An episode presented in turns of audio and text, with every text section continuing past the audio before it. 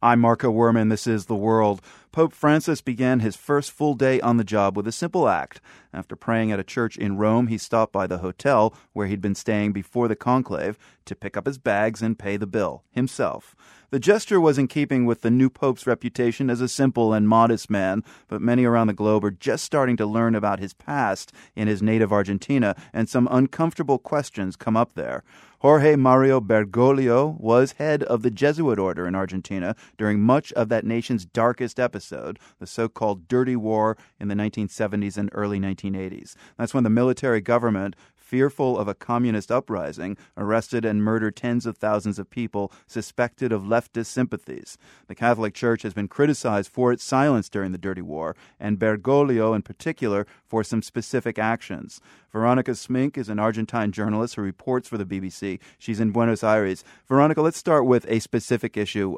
Bergoglio's uh, alleged role in the disappearance of two priests from his own Jesuit order, known for their liberation theology, their work in the slums. What happened to them and what was Bergoglio supposed to have done or not done? Well, these two Jesuits were kidnapped and remained um, in custody of the military for five months and were tortured there. They were then released. But the accusation is that Bergoglio did not protect them as head of the Jesuits. And this came out publicly in 2010 when a journalist published testimonies saying, you know, that Bergoglio had not protected them. Bergoglio himself then answered, replied, you know, to these accusations also in 2010 in an autobiographical book called The Jesuits, in which he said basically that at that time he was a young man, didn't have much contacts. He, he lamented not having done more, but said that he did the best he could uh, in those circumstances.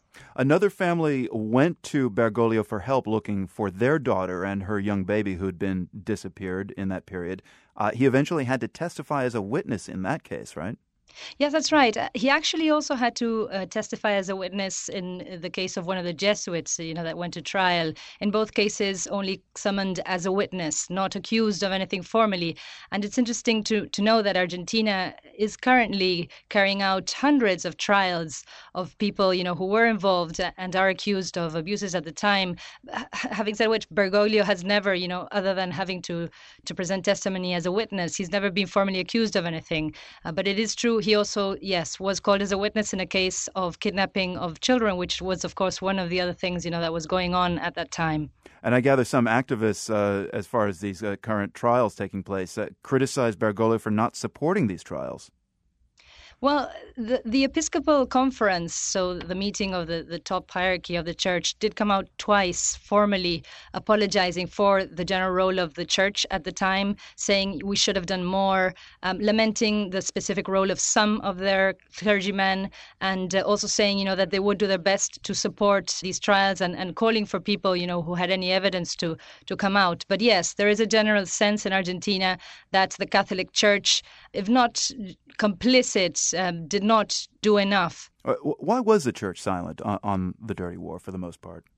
Well, in his book, Bergoglio says, you know, that a lot of things are known now, but back then there was a lot of confusion. You know, there were leftist groups, you know, military groups, guerrillas attacking civilians, even, and there was a lot of chaos going on. And he says, yes, we should have, you know, in retrospect, we should have done more.